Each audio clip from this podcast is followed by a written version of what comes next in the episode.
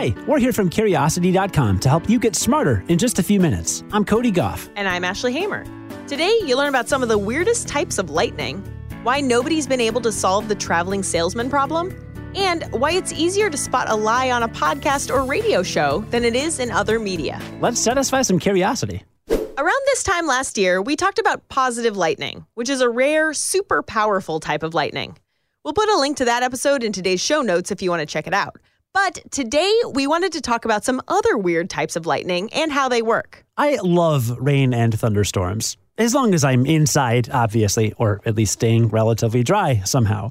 But these are types of lightning that I would not want to mess with. Starting with dark lightning. It's a weird form of lightning that doesn't produce much visible light at all. Regular lightning is made of relatively slow electrons that carry currents through clouds or towards the ground. But dark lightning is made up of high energy electrons that collide with air particles to produce dangerous gamma rays. Yeah, gamma rays. According to NASA, dark lightning's terrestrial gamma ray flashes are among the highest energy light that naturally occurs on Earth. They can blind satellite sensors hundreds of miles away. Don't worry though, they're incredibly rare, and scientists think they pose minimal radiation risk if you're on an airplane. Another super powerful, super weird form of lightning is ball lightning. For centuries, people have reported sightings of slowly rotating balls of light, usually about the size of a grapefruit, floating above the ground during electrical storms.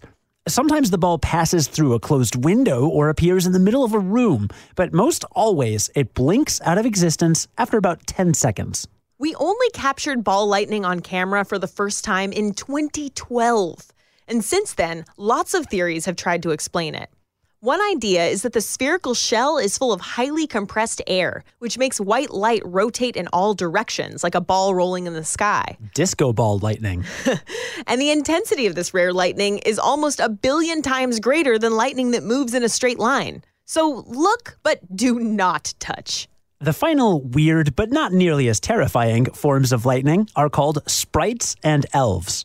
Like many names in science, they're creative acronyms. SPRITE stands for Stratospheric Mesospheric Perturbations Resulting from Intense Thunderstorm Electrification, and ELV stands for Emissions of Light and VLF Perturbations from EMP Events.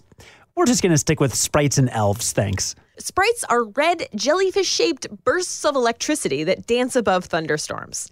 They seem to be caused by lightning shooting out below storm clouds, which create an imbalance of charges above them. Elves are similar to sprites, but instead of dancing balls, elves appear as very large rings or halos. Large as in up to 185 miles or 300 kilometers. Blink and you'll miss them because they only last about 10 milliseconds. Now that gives new meaning to the term lightning fast. And you can learn more about all these forms of lightning, lightning fast, and our full write up on this on curiosity.com. By the way, I feel like I should say we got the idea for this story from Muhammad Shafaz, one of the executive producers on the podcast, when uh, he was asking a bunch of questions about lightning on Discord. Our Discord server is a very fun place to be these days. We're getting so many cool questions. So feel free to join us there. You can do it when you become a patron at patreon.com slash curiosity.com, all spelled out. You know last week we told you it took more than 300 years for a mathematician to solve Fermat's last theorem?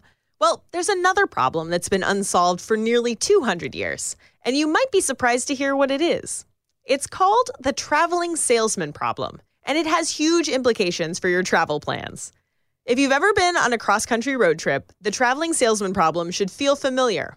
If you have a given number of cities, what's the most efficient route you can take to visit each city and land back where you started? It may sound like an easy problem to solve, especially if you have a computer. Just check the distance of every round trip route possible, and the shortest one is your answer, right? But think about it. If you're only dealing with, say, five cities, that's 12 round trips to check. Once you add more cities, those round trips skyrocket. A trip between 10 cities has more than 180,000 routes. A trip between 15 cities has more than 43 billion. With enough cities, the number of routes to check could easily overwork the most powerful computers. That way of solving the problem is known as the naive solution, for perhaps obvious reasons. In the 1970s, mathematician Richard Karp published a paper calling the problem NP hard, which means there will never be an algorithm to solve it. A few algorithms have been developed or proposed to figure out which routes are more efficient than others, but not to solve for the single most efficient one. This nearly two century old problem still has plenty of mystery for experts to uncover. Just another example of a deceptively difficult problem. Today's episode is sponsored by Skillshare, an online learning community for creators. Skillshare offers more than 25,000 classes in design, business, and more to help you find new ways to fuel your curiosity, creativity, and career. You can take classes in social media marketing, mobile photography, creative writing, illustration, maybe even a math class to help you solve the traveling salesman problem. Or you can do what I'm doing and take something that's just for fun a class on cocktails. The one I'm taking is taught by the owner of a Brooklyn cocktail bar. And I like it because it goes beyond basic recipes to teach you the underlying rules that every cocktail is based on. Once you know those rules, you don't need to Google recipes. You can create totally original drinks using your own imagination. That sounds like a delicious class. Heck yeah. And whether you're looking to discover a new passion, start a side hustle, gain new professional skills, or just hold a killer party with delicious cocktails, Skillshare is there to keep you learning and thriving. Today, you can join the millions of students already learning on Skillshare with a special offer just for Curiosity Daily listeners. Get two months of Skillshare for free. That's right. Skillshare is offering Curiosity Daily listeners two months of unlimited access to over 25,000 classes for free. To sign up, go to Skillshare.com slash curiosity. Again, go to Skillshare.com slash curiosity to start your two months now. One more time, that's Skillshare.com slash curiosity. You know Ashley and I would never lie to you, right? Well, that could be in part because you would probably know it if we did. I'm not talking about fact checking the things we say. I'm talking about research showing that it's easier to spot a lie on a podcast or radio show than it is on TV. And that's not the only thing that makes audio different from other media. So let's get meta and talk podcast psychology in this psychology segment of our podcast. In 1995, one of the UK's largest ever psychology experiments found that audio only listeners were able to tell when a host lied more than 73% of the time.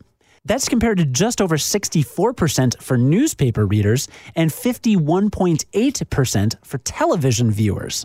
One idea for why this is the case comes from Alex Blumberg, the CEO and co founder of Gimlet Media. During his keynote at Podcast Movement 2016, he said, quote, "When you listen to somebody, it is a very intimate bond that is formed. You're hearing my actual words, but you don't see me. And so you do what humans do, which is you create a version of me in the brain to say those words to you. Because you're listening to me, but also creating me as you listen, I quite literally become a small part of you.